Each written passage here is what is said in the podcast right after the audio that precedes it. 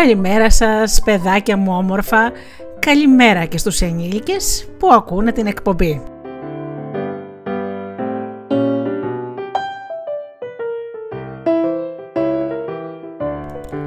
Είναι η εκπομπή Φωτεινά Καλημεράκια με τη Γεωργία και τη Γεωργία Αγγελή στο μικρόφωνο.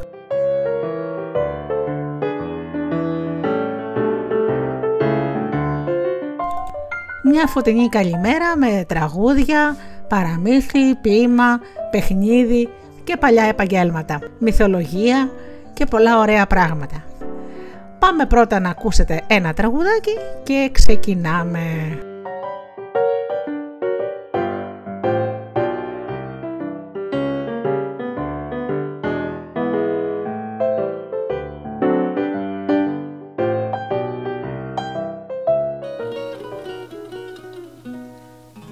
It was a moonlit night in old Mexico. I walked alone between some old adobe haciendas. Suddenly, I heard the plaintive cry of a young Mexican girl. La, la, la. La,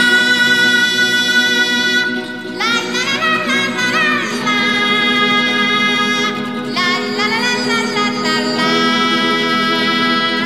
La, la, la, la, la, la, la. La, la, la, la, la, la, la.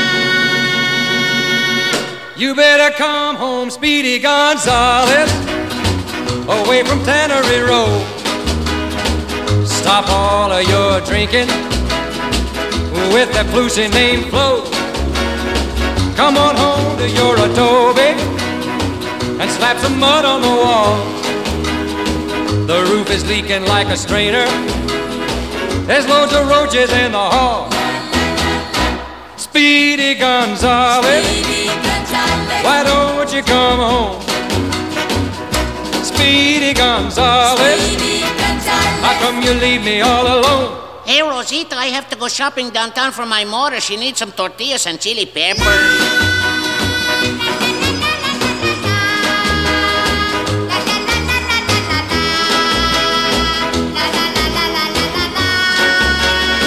Your dog is gonna have a puppy, and we're running out of coal.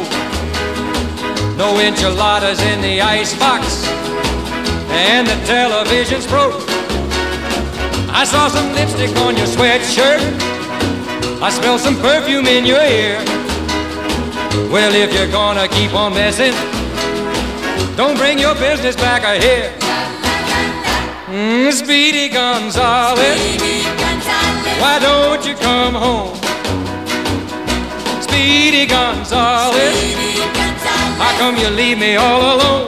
Hey Rosita, come quick. Down at the cantina they're giving green stamps with tequila.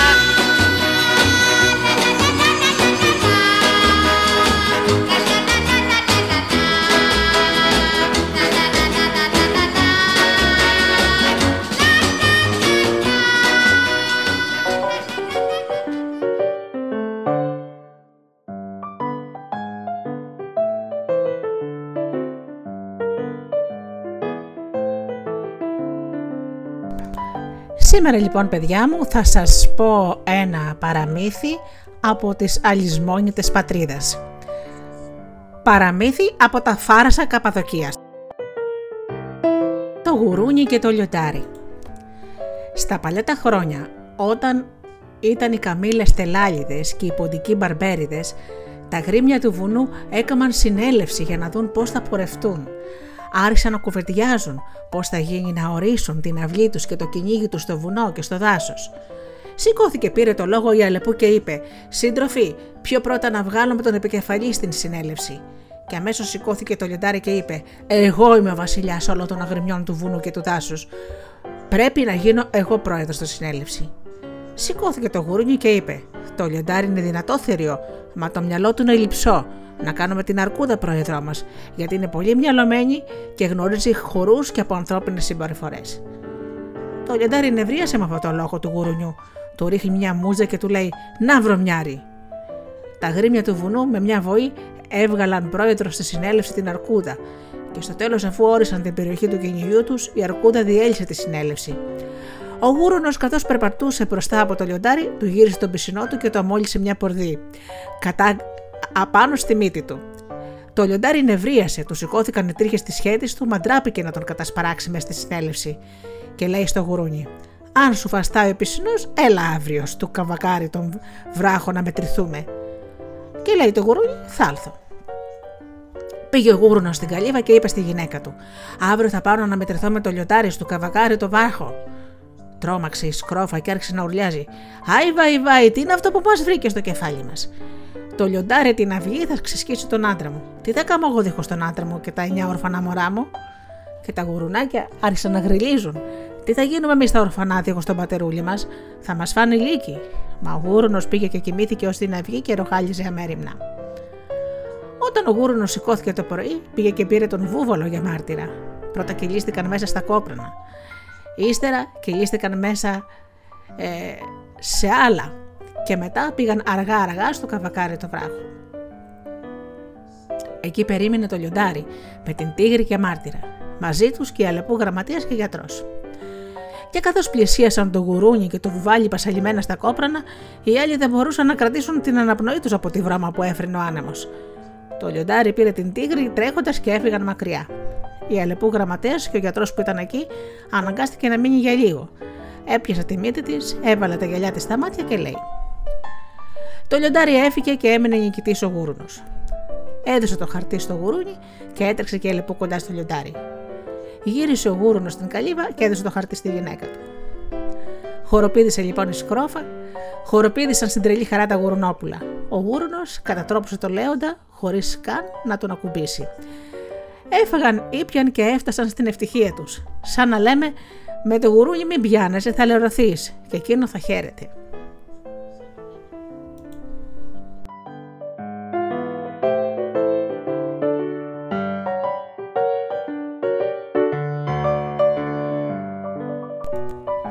Το παραμύθι αυτό το αφηγήθηκε ο Δημήτρης Παπαδόπουλος, γιος του Παπαμάρκου, από το Σατή Φαράσων, αδελφός του πατέρα του συγγραφέα που έχει κάνει τη συλλογή «Καποδοτικά Παραμύθια», Πετρανά Κοζάνης, 1951. Και πάμε τώρα για τραγούδι.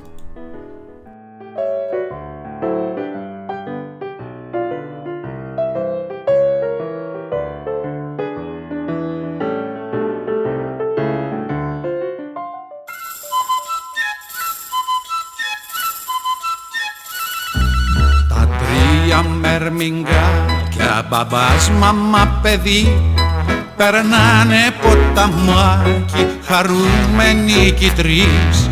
Τα τρία μερμιγκάκια μπαμπάς, μαμά, παιδί περνάνε ποταμάκι χαρούμενοι κι τρεις. Τι ωραία, τι καλά περάσαμε κι εφτά, λέει το μερμιγκάκι τρελό από χαρά.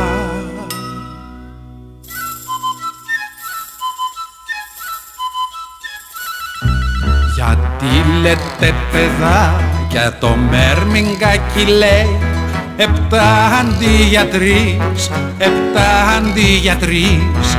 Γιατί το μερμιγκάκι δεν ξέρει να μετράει όπως μετράμε εμείς, όπως μετράμε εμείς.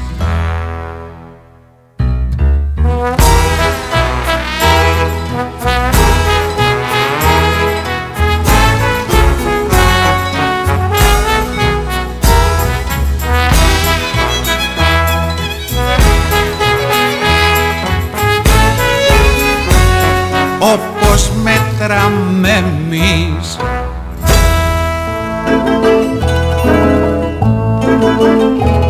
Μια αρκούδα καφετή καθισμένη στο χορτάρι κλαίει που είναι παπουλή, μπίχι μπίχι μπίχι μπί. Πόσο θα ήθελα να ήμουν φίνα, ωραία και κομψή, να μοιάζα με τη Θεόνη, την Καμήλο Παρδαλή. Μια ακρίδα την ακούει κι όπως συγκοινωνική τρέχει αμέσως και το λέει στην Καμήλο Παρδαλή. Παρδαλή μου Καμήλο, σκύψε λίγο να σου πω Αχ, κανείς δεν εκτιμάει ότι έχει φυσικό. Μα η Θεόνη δεν ακούει της σαρκούδα στον καημό. Έχει εκείνη πιο μεγάλο πρόβλημα, πιο σοβαρό. Δεν μπορώ να κάνω φίλους, είμαι μόνη πάνω εδώ. Εσείς ζείτε στο χορτάρι κι εγώ ζω στον ουρανό. Αν θα άλλαζε ευχαρίστως το μακρύ μου το λαιμό με το σώμα της αρκούδας που είναι λίγο παχουλό. Η ακρίδα την ακούει κι όπως είναι κοινωνική τρέχει αμέσως και το λέει στη σαρκούδα στο αυτί. Αχ, αρκούδα καφετή μου, έχω κάτι να σου πω. Αχ, κανείς δεν εκτιμάει ότι έχει φυσικό. Παναλί μου καμηλό, σκύψε λίγο να σου πω. Αχ, κανείς δεν εκτιμάει ότι έχει φυσικό.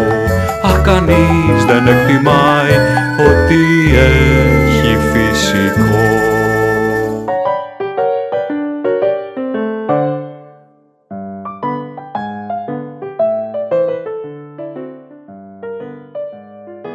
Και τώρα θα σας διαβάσω ένα μικρό ποιηματάκι του Λου Ριντ. Δίδαξε τα παιδιά. Δίδαξε στα πρικισμένα παιδιά. Δίδαξέ τα να δείχνουν επιοίκεια. Μάθε τα για τον ήλιο που πέφτει, για το φεγγάρι που ανεβαίνει. Μάθε τα για την οργή, την αμαρτία που έρχεται καθώς χαράζει η μέρα. Μάθε τα για τη συγχώρεση. Δίδαξέ τα για την επιοίκεια. Μάθε τα για τη μουσική, για το διάφανο και εξαγνιστικό νερό. Μάθε τα για το τι λένε.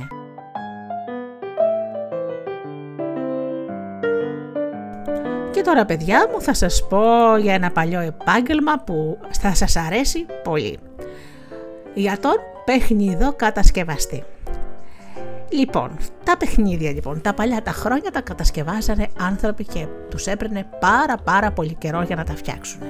Χειροποίητα λοιπόν παιχνίδια, τα οποία ήταν φτιαγμένα με μαστοριά και ομορφιά. Λοιπόν, τότε δεν υπήρχαν τζάμπο, δεν υπήρχαν μεγάλα παιχνιδάδικα και δεν ήταν τόσο φτηνά να κρέμονται πλέον στα περίπτερα. Τότε για να πάρει ένα παιδάκι παιχνίδι ήταν ακριβά και λίγα παιδάκια είχαν αυτό το προνόμιο. Όπως παραδείγματος χάρη ένα κουκλόσπιτο που ήταν ακριβή αντίγραφα ενός σπιτιού και μέσα όταν τα άνοιγες υπήρχαν τα δωμάτια με έπιπλα. Πράγματα τα οποία τους έπαιρνε το παιχνίδι του κατασκευαστή να κάνει πάρα πολύ ώρα, μάλλον τι ώρα, ίσως και μήνες για να φτιάξει με τέτοια λεπτομέρεια. Γι' αυτό το προνόμιο το να έχει κανένας κουκλόσπιτο ήταν προνόμιο των παιδιών που ήταν σε πλούσιες οικογένειες.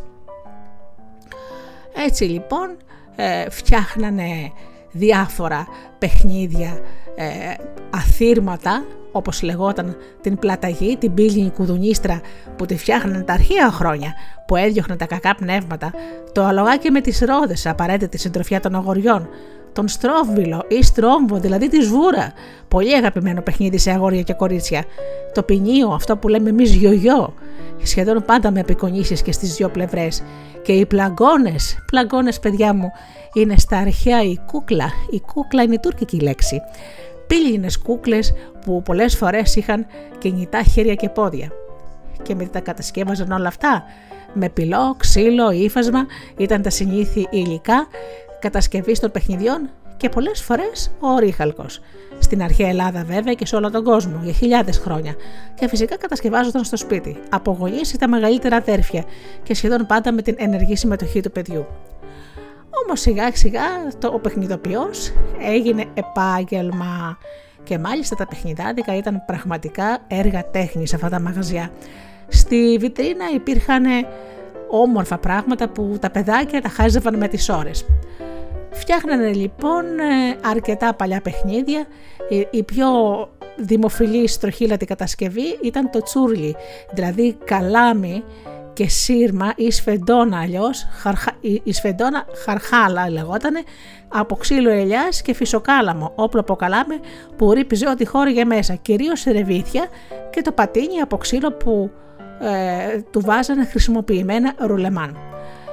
Για τα κοριτσάκια οι κούκλες μετά γίνανε κουτσούνες ή κουτσουνάκια σε διάφορα σχέδια, από χρησιμοποιητά υφάσματα και η φακαρόλα, από το σχέδια μηχανή που έπληκε χαλάκια και μαξιλαράκια. Επίσης και για τα δύο και κοριτσάκια και αγοράκια υπήρχε το πύρινο υποδρόμιο, το απίθανο επιτραπέζιο από χαρτί, καλυμμένο με κερί και μινιατούρες, φιφίνες ή μπαντούρες ή φλογέρες από καλαμάκια και κοτσανάκια, κολοκύθες και πολλά πολλά άλλα χειροποίητα μουσικά όργανα. Αυτά λοιπόν υπήρχαν τα πολύ πολύ παλιά χρόνια. Στα πανηγύρια συγκεντρώνονταν πάρα πολλοί έμποροι, που κατάλαβαν από νωρίς ότι το παιχνίδι έχει ζήτηση. Έτσι ξεκίνησαν να τα φτιάχνουν και οι ίδιοι. Είναι τα λεγόμενα πανηγυριώτικα παιχνίδια, απαξιωμένα τότε από λίγο πιο καλοβαλμένα κοινωνικά στρώματα, κατασκευασμένα από καλάμι, ξύλα και διάφορα άλλα φθηνά υλικά, και βέβαια από τσίγκο. Στην αρχή από ό,τι θαρρείς, από χρησιμοποιημένες κονσέρβες και ύστερα πιο συστηματικά, πιο επαγγελματικά. Τέτοιοι πανηγυράδες μάλιστα εξελίχθηκαν σε σπουδαίους μαστόρους και ήταν τότε που αρχίσαν να στηρούνται τα εργαστήρια και οι πρώτες βιοτεχνίες. Υπήρχαν απίθανα τσίγκινα παιχνίδια, ευρηματικά σχέδια, πολύ ωραία χρώματα, στην αρχή ροκάνες, τσίγκινα λογάκια, κλακ-κλακ και στη συνέχεια σερβίτσια, μινιατούρες, μουσικά κουτιά με μπαλαρίνες ή καρουσέλ. Το 1960 όμως ο τσίγκος απαγορεύτηκε σαν επικίνδυνο υλικό και οι βιοτεχνίες έκλεισαν και πάλι μάλιστα προσαρμόστηκαν και άρχισαν να χρησιμοποιούν περισσότερο το ξύλο, δημιουργώντας εξαιρετικά δείγματα παιχνιδιών όπως το πανόραμα, μια καταπληκτική αλλά απλή μηχανή προβολής κινηματογράφου, ή να χρησιμοποιούμε ακόμα και πλαστικό. Ήταν λοιπόν ένα ωραίο, ήταν σακιάλια, το έβαζες στα μάτια σου και είχε στρογγυλά δισκάκια, τα οποία τα έβαζες στη συγκεκριμένη σχισμάδα και με ένα κουμπάκι το πατούσες και άλλαζε και έβλεπες μέσα στο πανόραμα πανέμορφες εικόνες. Αυτό μάλιστα σε κάποια πανηγύρια το πουλούσαν και σε σχήμα σπιτάκι, που μέσα έβλεπες εικόνες από παραμύθια. Λοιπόν, τα πετρυπάζια παιχνίδια άρχισαν να κατασκευάζονται από τις πανάρχια χρόνια, έτσι. Και βέβαια επίσης άρχισαν εκεί περίπου τον 20ο αιώνα να έρχονται εισαγωγές παιχνιδιών, μολυβένια στρατιωτάκια από την Αγγλία, πορσελάνινες κούκλες από τη Γερμανία, που η Γερμανία έχει μακριά ιστορία στο χώρο του παιχνιδιού, από τη Σουηδία τα μοναδικά ξύλινα λογάκια και τα εντυπωσιακά κουκλόσπιτα. Αυτά τα λογάκια που από κάτω έχουν κύλο και κουνιέσαι, ταλαντευόταν το παιδάκι με τις ώρες.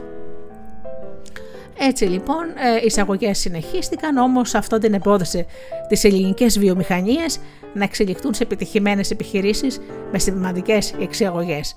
Από τις πιο γνωστές είναι η El Greco, την οποία θα τη θυμούνται οι μεγάλοι, και η περίφημη Μπιμπό, η πρώτη κουκλίτσα που ήταν διάσημη. Ο Φωτεινούλης ήταν ένα κουκλάκι πάγινο με πλαστικό προσωπάκι που μόλις τον αγκάλιαζες φωτιζόταν ολόκληρος, ή το μικρό πόνι, και τη λύρα με το πασίγμανο στο Playmobil ή το Μάγια η Μέλισσα. Πήγαιναν όλα καλά ως τη δεκαετία του 80. Μετά χάθηκαν τα ίχνη της λύρα, ενώ προς το τέλος παίρνει φωτιά το μεγάλο εργοστάσιο της El Greco στην Αθήνα. Ο ιδιοκτήτης Γιώργος Βακάκης προσπαθεί με το γιο του τον Απόστολο να συνεχίσει την επιτυχημένη πορεία με άλλο εργοστάσιο στη Ζάκυνθο, αλλά δεν τα καταφέρνει.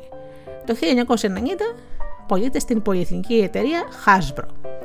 Στη συνέχεια την ξέρουμε όλοι πολύ πολύ. Έχουν αλλάξει και τα χρόνια και τα παιχνίδια, μα ασφαλώς και οι άνθρωποι. Μόνο μείνανε θύμησες ταξιδιάρικες και ανακατόστρες από τις εποχές που όλοι δίχως να το γνωρίζουν και λίγο ανυποψίαστοι. Ίσως τελικά και λίγο πιο αθώοι. Ίσως όμως και όχι. Τα παιχνίδια λοιπόν που κατασκευάζονταν παιδιά μου με τα χέρια ήταν πραγματικά κομψοτεχνήματα. Κάποια παλαιοπολία τα πουλάνε ακόμα, παλιά δηλαδή που μείναν από οικογένειες που τις είχαν πολύ παλιά, και πραγματικά θα είσαστε πάρα πολύ τυχεροί αν βρείτε κάτι τέτοιο σε καλή τιμή να το έχετε για όλη σας τη ζωή, γιατί τα παιχνίδια τότε τα κρατάκανα για όλη τους τη ζωή. Αυτά που λέτε λοιπόν, και πάμε να σας πω και για το παιχνιδάκι που θα σήμερα.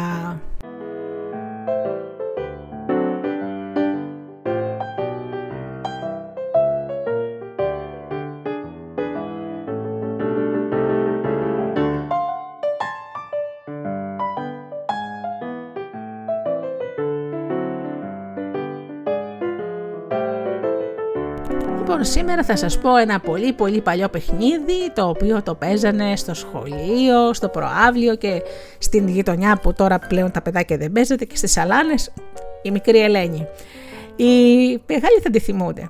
Λοιπόν, τα παιδιά πιάνονται τα χεράκια τους γύρω γύρω κάνοντας ένα κύκλο και στη μέση κάθεται ένα παιδί που γίνεται η μικρή Ελένη. Οι υπόλοιποι κάνουν, ας πούμε, όπως σας είπα, ένα κύκλο και αρχίζουν να γυρνάνε γύρω γύρω τραγουδώντας. Η μικρή Ελένη κάθεται και κλαίει γιατί δεν την παίζουν οι φιλενάδες της. Σήκω επάνω, τα μάτια κλείσε και πιάσε όποιον θες. Εκείνη τη στιγμή λοιπόν η Ελένη, το παιδάκι δηλαδή που κάνει την Ελένη, σηκώνεται και πιάνει ένα παιδί και πρέπει με κλειστά μάτια να το αναγνωρίσει. Και ύστερα μπαίνει στον κύκλο και το παιδί που αναγνώρισε γίνεται η Ελένη και το παιχνίδι συνεχίζεται. Έτσι λοιπόν ήταν η μικρή Ελένη, ένα παιχνίδι που το παίζαμε όλα τα παιδιά. Και βέβαια, όπως καταλαβαίνετε, έπρεπε να ξέρεις πολύ καλά τους φίλους σου για να μπορέσεις να μαντέψεις ποιος είναι, ψηλαφώντας το πρόσωπό του. Αυτά που λέτε λοιπόν για τα παιχνίδια της γειτονιάς.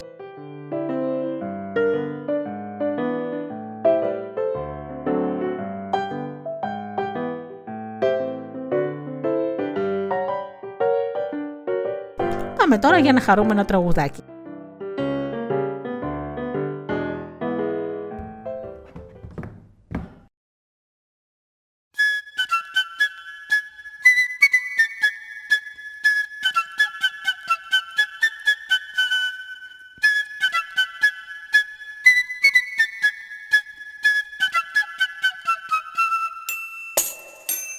Έχω ένα μικράκι ελεφαντάκι 420 κιλά. Τρώει 7 κασόνια, μακαρόνια κι όλο κάνει τούμπες και γελά. Όταν ανεβαίνει στην τραμπάλα με πετάει ψηλά στον ουρανό, κι όποτε βουτάει στην πισίνα φεύγει από μέσα το νερό.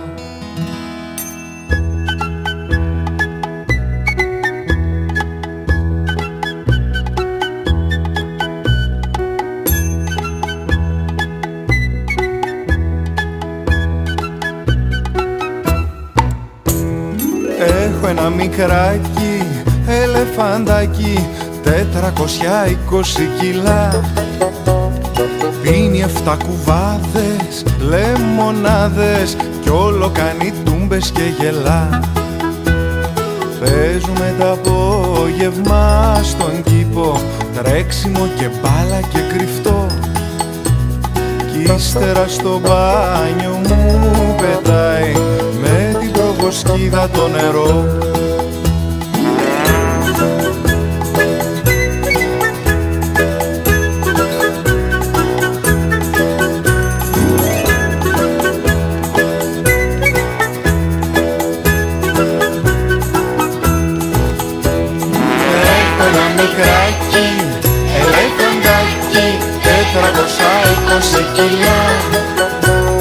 Θέλει κόπο, μα θα βρω τον τρόπο να το πάρω κάτω κι αγκαλιά.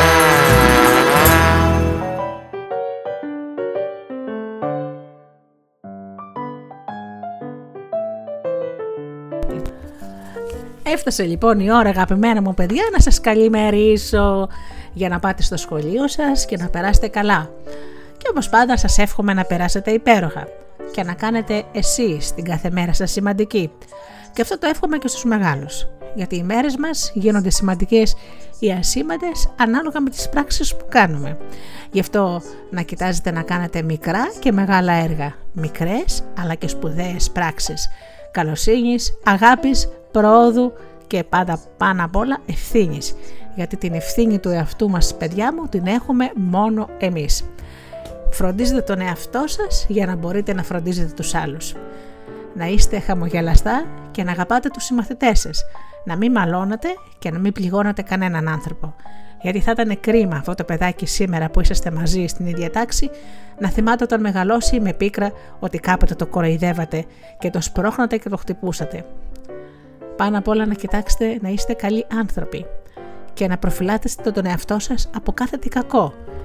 Εσείς λοιπόν τα παιδάκια μην μιλάτε ποτέ σε αγνώστους και οι μεγάλοι να κρατήσουν την καρδιά τους καθαρή και να φυλάγονται από τους κακούς ανθρώπους, γιατί αυτό είναι δική μας δουλειά. Καλημέρα σας λοιπόν και εύχομαι να αγαπάτε τον άνθρωπο που βλέπετε κάθε μέρα στον καθρέφτη. Καλή σας ημέρα.